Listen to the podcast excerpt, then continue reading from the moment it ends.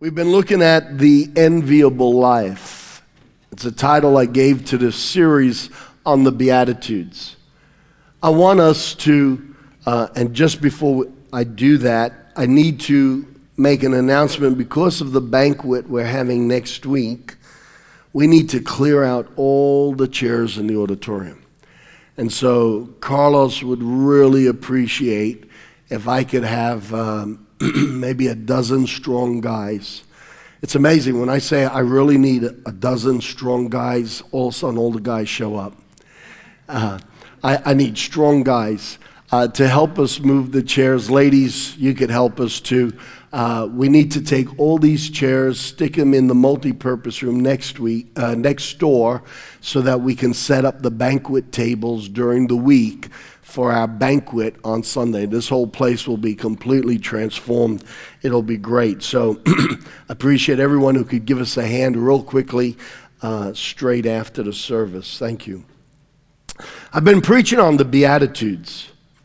The Beatitudes are attitudes, they are mindsets, perspectives towards life that really reflect the mindset of God, the heart of God the more you study the Beatitudes, the more you will see that in them you see the character of God, God's disposition, God's attitude, God's approach to us as human beings. And what's really interesting about the Beatitudes, amongst the many things that we have found over the last few weeks, and I'm concluding the series today, is how they start and how they finish. And if Matt, if you would help me, and if we could go to Matthew chapter 5, starting with verse 1. I know I don't have that in my notes, but let's just have a look at how this starts because today we're going to look at how it ends as well. In Matthew chapter 5, uh, starting at verse 1, Jesus is, the crowds are following him, his disciples are following him, and they sit down. He sits down on the side of the mountain to start to teach them. And out of that flows these Beatitudes. And so now, when Jesus saw the crowds, he went up on a mountainside and he sat down. His disciples came to him. How many of you consider yourself a disciple of Jesus Christ? Amen. Disciples are ones who are disciplined. In other words, they take the teachings of that teacher and they allow his teachings to discipline them, they become the disciplines of their life. In other words, the foundations, the precepts, they start to model their lives based on the disciplines or the principles that he taught. And so today, and for the last uh, seven, eight weeks, we as disciples have gathered together and we've sat listening to Jesus' heart he began to teach them and he said, and we go straight into the first beatitude. Now, I've already preached these beatitudes. I've already told you that the word beatitude isn't in scripture, it comes from the Latin. It means to be extremely blessed, to have the favor of God on you. And I've pointed out from the beginning that when we model these attitudes, when we allow our mind to take on the perspective that heaven has, we line ourselves up with the flow of God's blessing and God's favor. Now, I have God's blessing purely by the fact that I am a child of God. I am born again. I am a son. I am a co heir with Jesus Christ. But every one of us here knows that as sons, we can sometimes be stubborn. As sons, we can sometimes get off track. As sons, we can be at times a little rebellious. I need the Word of God to give me a checkup from the neck up. I need the Word of God to keep me lined up. And what I love about the Beatitudes is that it's constantly reminding me what God's heart looks like.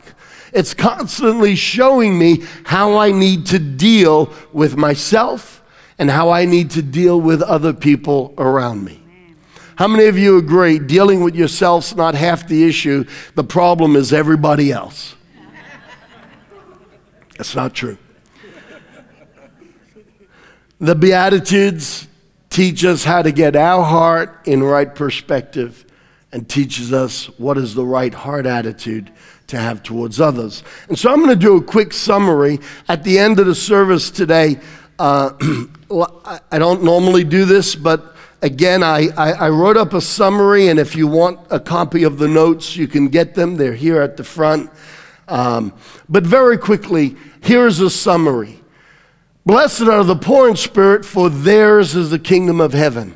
And every week, as I've preached on one of these Beatitudes, I've taken what Jesus said, and at the end of my sermon, I've put it into layman's terms, simply put. So I'm going to read the simply put. I'm going to read the beatitude, and then I'm going to read the simply put. Blessed are the poor in spirit, for theirs is the kingdom of heaven. Simply put, happy, blessed, to be envied, supremely blessed, fortunate, well off are those who aren't proud, obnoxious, or arrogant, but rather they are humble and they put no value on who they are in the flesh because they understand that in the flesh we're all broken. And if they can take pride in anything, it's only in who they are in Jesus Christ.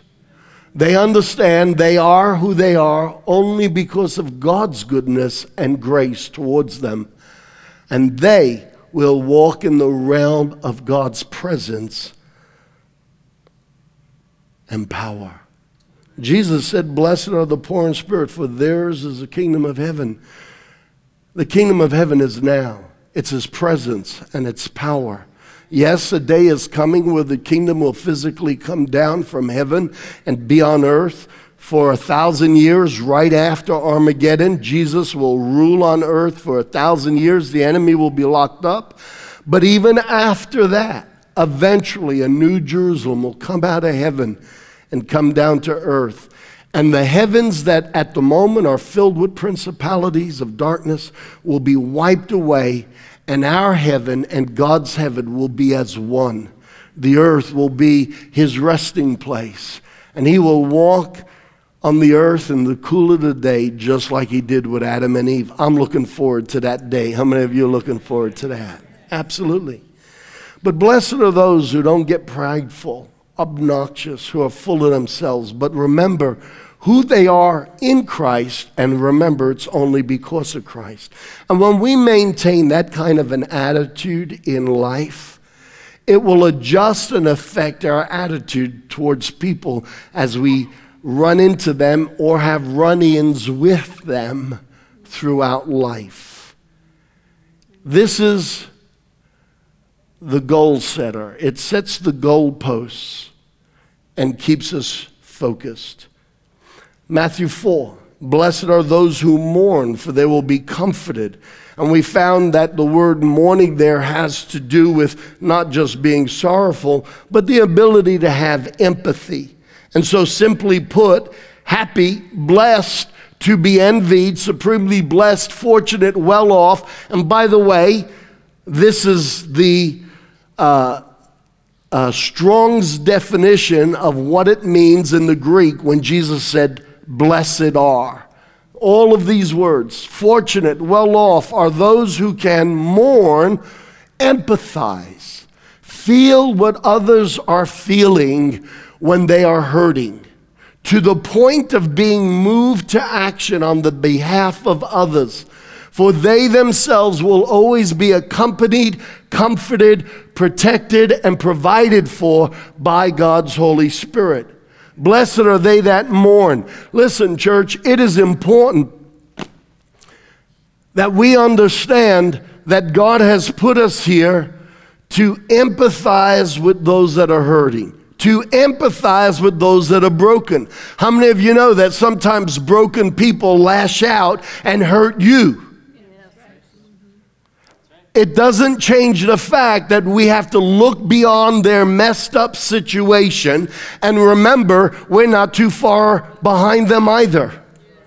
We remember the first beatitude, we take stock of the second attitude, and we learn to empathize. What I love about God is that He looks beyond my brokenness and He sees what got me broken. He sees what got me in the mess. And when we maintain the same heart attitude and disposition in life that God has towards us, it makes us people of greater value to the earth and on the earth. Look, I said how this starts and how it ends is really important. It starts with Jesus talking to his disciples. He sits them down, he says, This is the beginning of his ministry. And he's setting the code of honor. And he's saying, This is how we need to live. But when we get to how this ends, it's only after he goes through all of these attitudes, perspectives towards life that then he says, You're the salt of the earth. And if the salt loses its flavor, it doesn't have value anymore. You're the light of the world. And if the light's hidden, it can't lead anybody. Do you notice he says all of that after he goes through all of these life changing perspectives? We're the salt when we maintain the heart, the mindset, and the character of God as we're journeying through life. And so, blessed are they that mourn. Blessed are those who can empathize when broken people are reacting and their, their arms are thrashing around and they end up hurting you with their words or with their actions. We can either make as big a scene about the hurt we just got or we can step back into our position in heavenly places and look at what makes them be the way they are and empathize with them. You know, if I just complain about how you hurt me and, and, and, and that becomes the curtain call, I'll have no positive effect on you. But if in the midst of my hurt that a broken person has just hurt me with, I can empathize with them and see beyond the damage they've just done and see how they've been damaged and love them, I can change me by loving them. I change and I can change them in Jesus' name. Can I get an agreement? Amen. Blessed are they that can empathize, for they will constantly have the spirit of comfort around them as well. Blessed are the meek for they will inherit the earth. Blessed are the meek, for they will inherit the earth. Simply put, did we lose our screen? Momentarily? Okay. Thank you, Matt. Matt does a great job up the back. By the way, he just won uh, an award for going the extra mile. Uh, recently, he's been training up some new uh, folks, some of our new folks. Tony has been learning, and uh, soon Omar is going to start training back there. Uh, he's been a one man team for the last three, four, maybe even five years. He's done a great job, and this month we've acknowledged Matt for all of his hard work. Amen. Blessed are the meek, for they will inherit the earth. Well, what does that really mean? Simply put, happy, blessed, to be envied, supremely blessed, fortunate, well off are those people that when they arrive, they don't forget where they came from and how they got there. For these level headed people who don't become proud, vain, or conceited in their newfound position of power are the kind of people God can trust with real power and authority. Therefore, they will be the ones who inherit the earth. They will be the head and not the tail. They will govern and lead, and they will be blessed above others. We take this from the fact that God says there was no one in all the earth as meek as Moses. And meekness, and, and I can't repreach the sermon, it's there for you to go back to. But we see in the life of Moses that as a young buck coming out of Pharaoh's courts, he took power and used it the wrong way. And it was only in the backside of the desert after encountering God and having numerous experiences with God that he becomes humbled and he is changed to a place where later he could take three million grumbling Hebrew children through a desert. And how many of you agree? Going through a desert, you'd have reason to grumble. And he kept his peace. See, meekness is power with restraint. And when you start to get blessed, when I start to get blessed, sometimes it can go to our head, and all of a sudden we start to get obnoxious and we're less patient with others. But when we learn the key of meekness, to enjoy the blessing but never forget we're blessed and never forget where we came from and maintaining that attitude and level headedness towards others, then and only then can God trust us with more blessing. Amen. Amen. All right, number five, uh, uh, verse six Blessed are those who hunger and thirst for righteousness, for they will be filled. Simply put, happy, blessed, to be envied, etc., etc., are those who genuinely live in a way that shows love, honor, and respect for God and never want to hurt or offend Him and go on to live that way both towards their fellow man and themselves. How do we come to this? What is righteousness? Righteousness, number one, we receive it by faith through Jesus Christ. And I've said all through this series, we start at the finish line. When Jesus said on the cross, it's finished, at that point, everyone who believes on him immediately, their sins are forgiven, their names written in the book of life, the rap sheet is taken away. We're given a position of righteousness and we're given the power of righteousness. And I start the race or the journey of life from the finish line. I've already won. I'm already there. I've already arrived. And because God has done all that and He has made us all that, let us live up to what we have attained or received by faith in Jesus Christ. Can I get an agreement? And so we're talking about righteousness, not a righteousness that you can earn, but a righteousness that comes out of what God has already done in us. The first Adam imputed sin into you. The first Adam sinned, and his sin and disobedience put a sin nature in each and every one of us. In the same way that we bore the likeness of the first Adam, we now bear, if we are born again into Christ, we bear the likeness of the last Adam, and the righteousness of God is imputed into us the same way a sin nature was imputed into us by the first Adam. I have a righteous nature, it's in me. And if I just focus on the fact that I have already crossed that finish line and I focus on who I am in Christ, my performance will be far above anything I could have hoped for.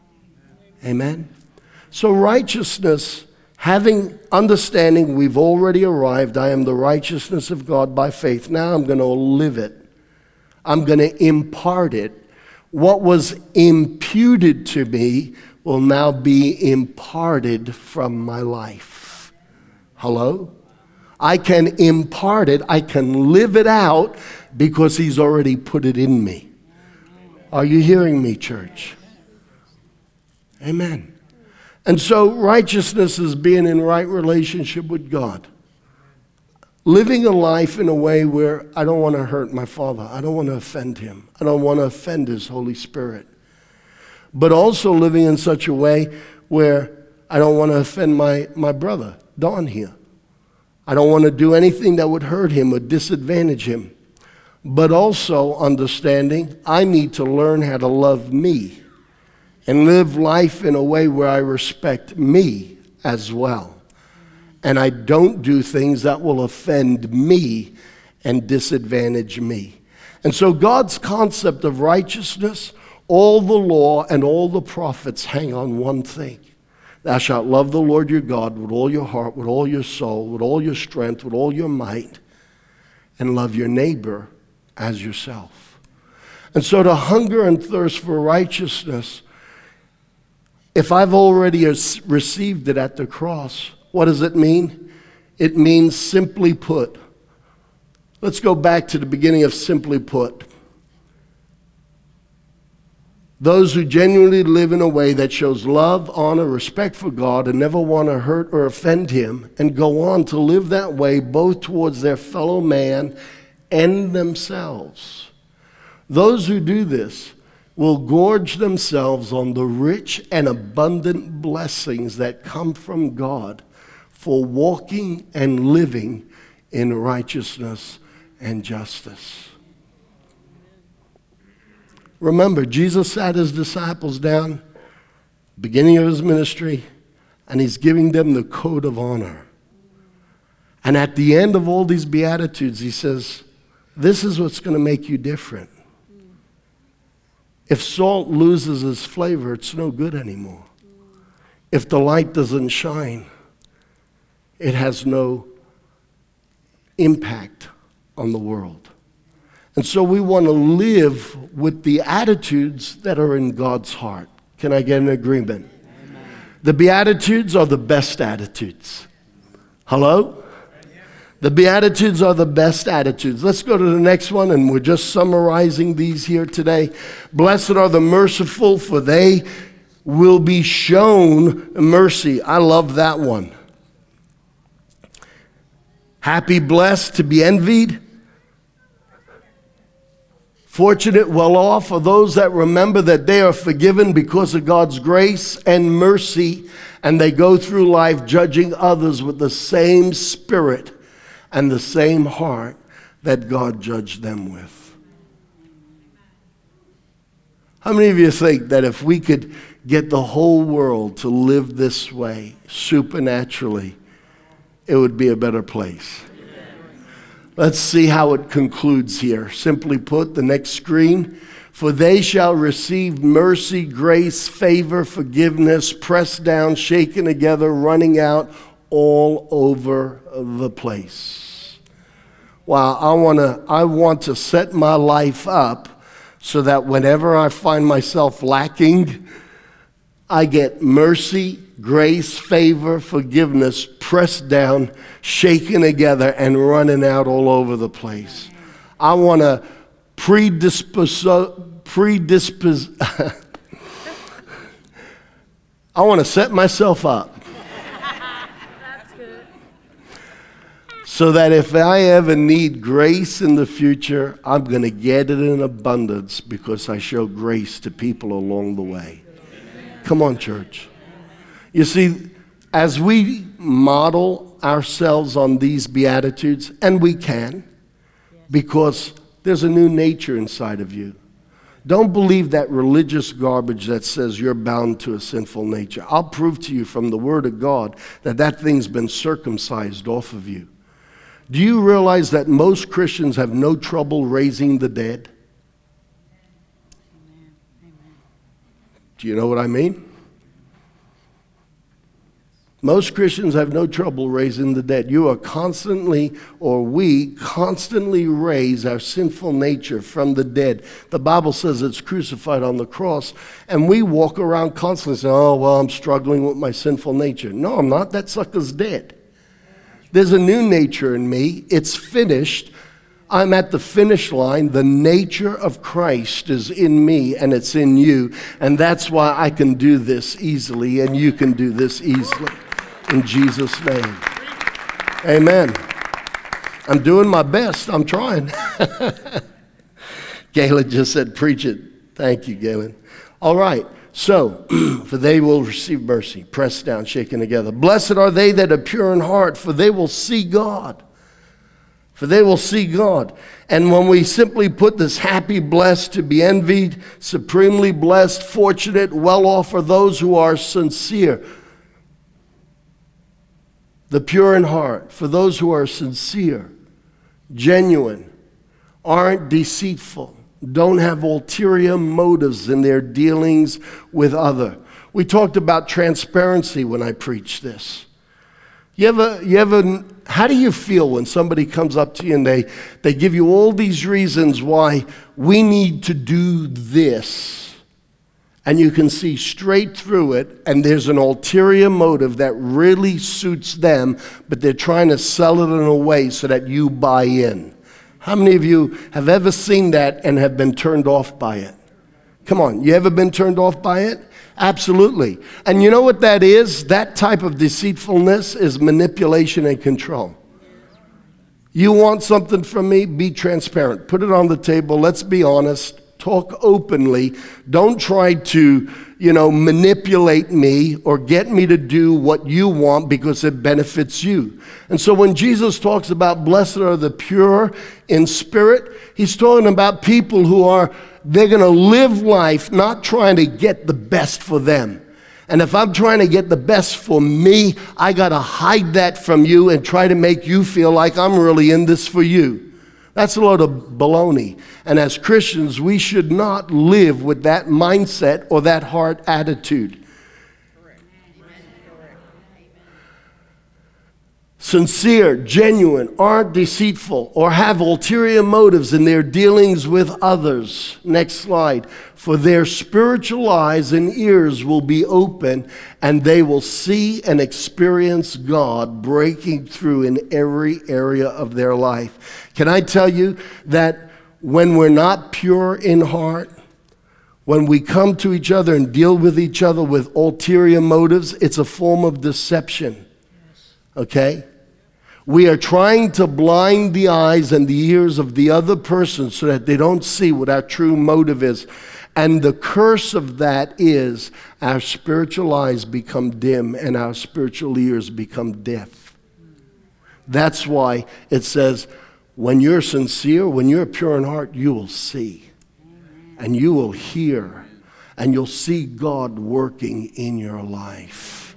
Oh, I want that. Amen? Absolutely. And uh, blessed are the peacemakers, for they will be called children of God. And I made the statement Are you a peacekeeper or a peacemaker? And there's a huge difference between a peacekeeper and a peacemaker. And a peacekeeper will just try to, uh, you know, appease things on the surface, sweep things under the rug, make believe everything's okay, and we, it's a facade. But we do that because we don't like conflict. If you honestly want peace, you have to deal with the conflict that's already there. A peacekeeper tries to make believe that the white elephant in the room really isn't in the room. And that in itself is deception. You will never get real peace from that situation. The Antichrist comes with that kind of peace. They will say peace, peace, peace, and in the end, it's destruction.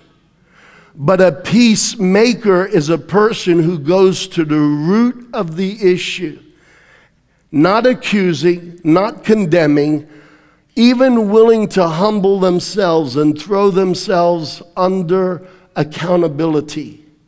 And so we wrote it this way simply put,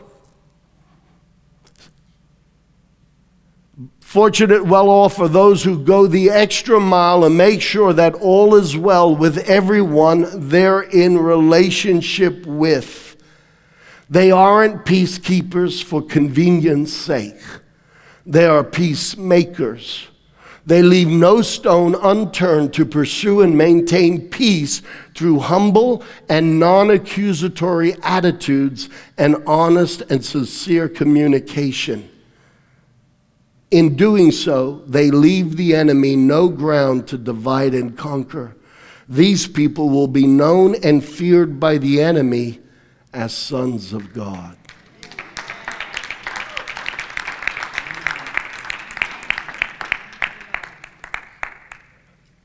Do you know that sometimes, as the church, as Christians, we're just as fake as people in the world? And when we don't live like that, we are salt that's lost its saltiness. If you really want to respect yourself, then don't play make believe. If you really want to respect your brother, oh, I love you, Lynn, but there are issues we haven't really resolved. I love you with the love of Jesus because I don't have enough love in my heart. I want to rip your hair out. Come on, guys, let's be honest if the world is going to see something radically different in us, then the radical heart of God needs to be worked into us and come out of us. Can I get an agreement? Amen. Absolutely. Praise God. So blessed are the peacemakers. The, the enemy, the devil, will know you as a son of God because you go right to the root of the problem. Listen, don't come to me about something somebody else is doing unless you're willing to go with me to that person and we sit down and deal with it the way Jesus said to deal with it. It amazes me how in in this century today we are we have become so much wiser with all of our technology and all of our education. We're so much smarter than Jesus. Because we don't deal with conflict the way the bible says. We've learned a better way. Do you notice that Jesus said, if you, if you have something against your brother, or if your brother has something against you, you go to him in private. Don't go to him as a self righteous person. I forgive you. What did I do? Uh, it doesn't matter. That's between me and the Lord, but I, I forgive you. That's rubbish. Don't do that nonsense. Don't be arrogant like that. You go to your brother and say, Look, maybe I took it the wrong way, and maybe it's me. You come with peace. You come taking accountability. You come with an open door that maybe you've misunderstood. And that is the premise to approach every potential conflict because it shows that you're not coming to judge or condemn and you're not coming to accuse. You're genuinely coming to do everything you can to right the relationship. Can I get an agreement here? Amen. Are you with me? Amen. And that's what the Word of God tells us to do. But we know so much better. Oh, well, I'm going to love you with the love of the Lord. Oh, can I let go now, Jesus? This guy annoys the. Yeah. Praise God. Praise God. Look, we need to change. If we're going to be disciples of Jesus, the power of God is in us to do right. Come on, don't underestimate. You don't just have the, the position of righteousness, you have the power of righteousness. And it is within you, it is within me to be different. Amen. Absolutely. Good preaching, Pastor Rob. And then last week I told you that this last beatitude is the last one for a reason.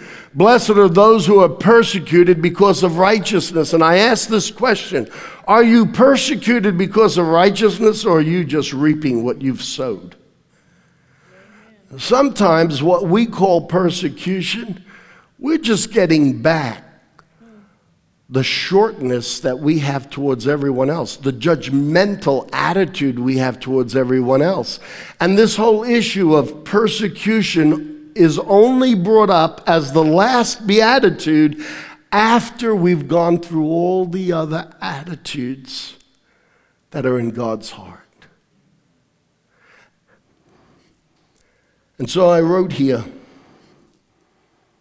simply put, happy, blessed to be envied, well off are those who are persecuted, harassed, laughed at, or belittled for having genuinely lived righteously.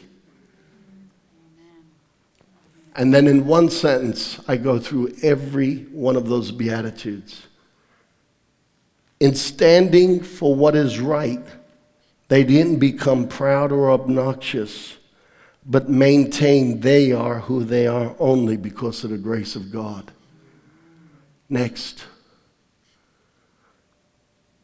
They learn to empathize and feel other people's pain to the point of helping where they can. When blessings came their way, they didn't forget where they came from. Therefore, blessings and promotion don't go to their head. As they rise up in their blessings, they remain level headed and gracious. They seek everyone's best interest without disrespecting or neglecting themselves, and they always put God first. They show mercy and grace when others fail the same way God showed them mercy and grace. They don't hide behind ulterior motives and are always transparent and sincere in all their dealings with others. And they live to be in good relationship with everyone around them, including themselves, righting wrongs and mending bridges through the spirit of humility and love. After we've lived that way, when you're harassed or persecuted for these reasons, this is what I wrote you're in good company, and you'll be numbered among the great. See this situation from the perspective of eternity. When your 80 or 90 years are done here, you will have the last laugh and the best laugh.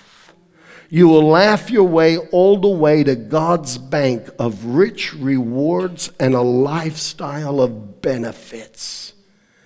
God will exalt you higher than anything this crazy mixed up world could have given you.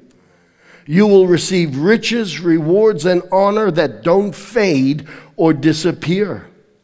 For the rest of eternity, your acts of kindness and graciousness and your lifestyle of righteousness and justice, they will be your medals of honor and those medals will position you in power and purpose, and you will take your place as pillars in God's governmental system and economy.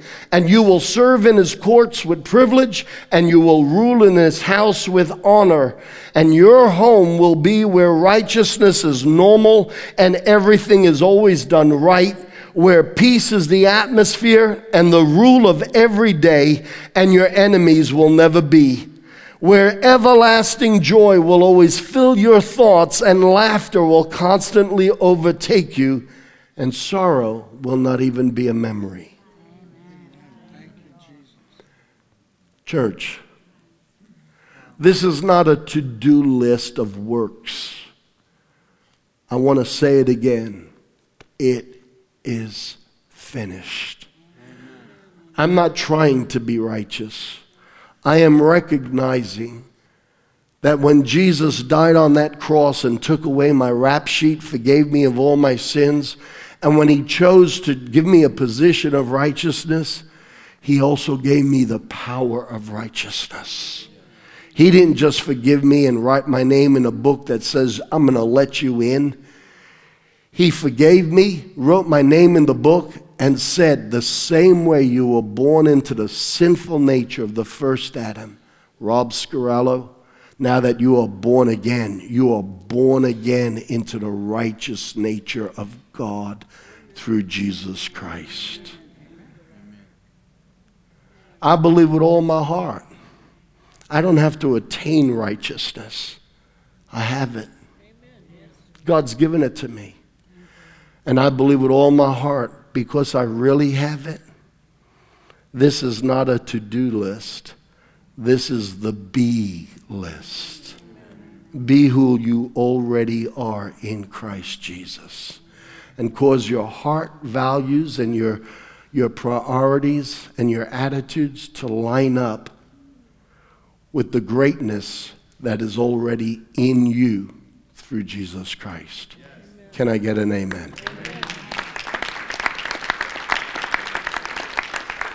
It's interesting that after he goes through all of this and he discusses these Beatitudes, the very next verse, he says, And you are the salt of the earth. You see, we have subheadings in our Bible, and it separates this from the Beatitudes as if it's the next conversation.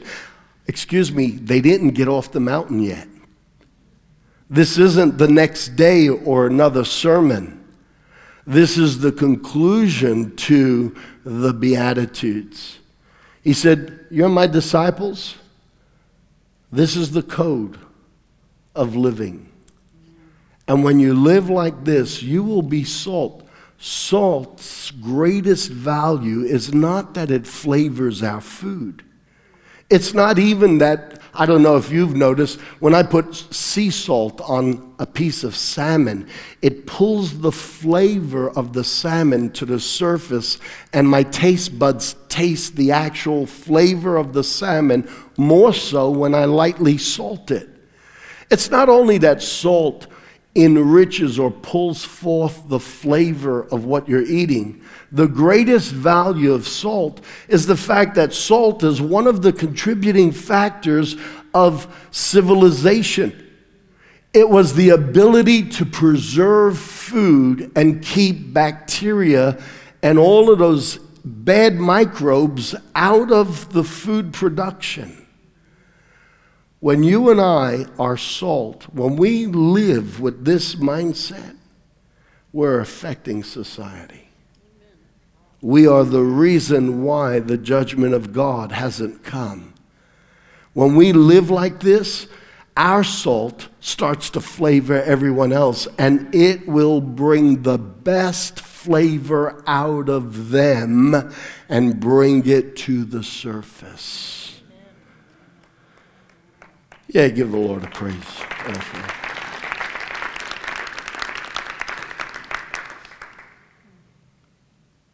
Sometimes the number one reason why people won't go to church is because of the Christians and the type of Christianity they've seen.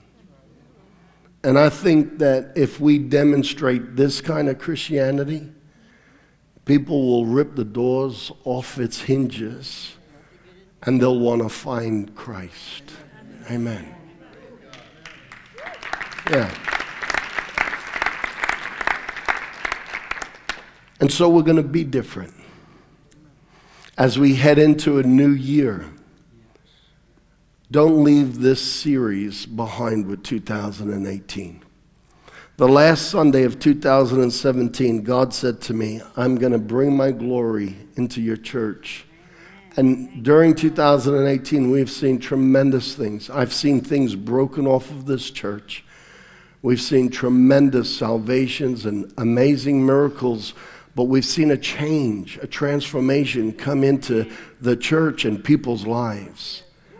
I want to position myself for even greater glory in 2019. And if we line up with God's heart, these are God's heart values. And as we, you can take this list today at the end of the sermon, but as you project yourself forward in who you already are in Christ and allow this to come through you, you and I line ourselves up for the blessings of God to flow through us and flow to those around us. Amen. I am blessed but I want to walk in the blessing every day. Can I get an amen? Praise God. Come on, let's stand.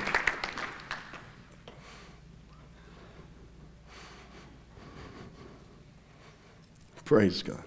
God's good. I want to thank you. Uh, as I've preached this series, you guys have encouraged me a whole heap. Uh, so many of you have come to me with different testimonies or uh, words of encouragement. And I got to tell you, I, am flesh just like you, and uh, those things help me. They do. Uh, I need to hear the, that encouragement, and you have brought me great encouragement, encouragement in how you have responded to this message.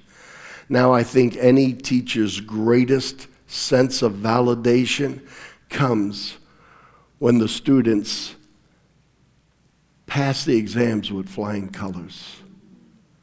And so, on behalf of Jesus, who preached this message in the first place, on behalf of the Holy Spirit, who I like to believe inspired me to break it down in today's English. Let's live in a way that brings great glory to God Amen. every day.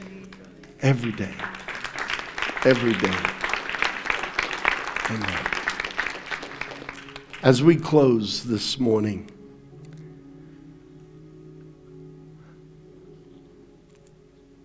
nothing can make you right on the inside until you let Jesus come into your heart. Come on, let's put all of our excuses aside. Let's take down the defense system. The truth is, we're all hurt. We're all broken. And we've all sinned. Life can be extremely cruel from our childhood on up.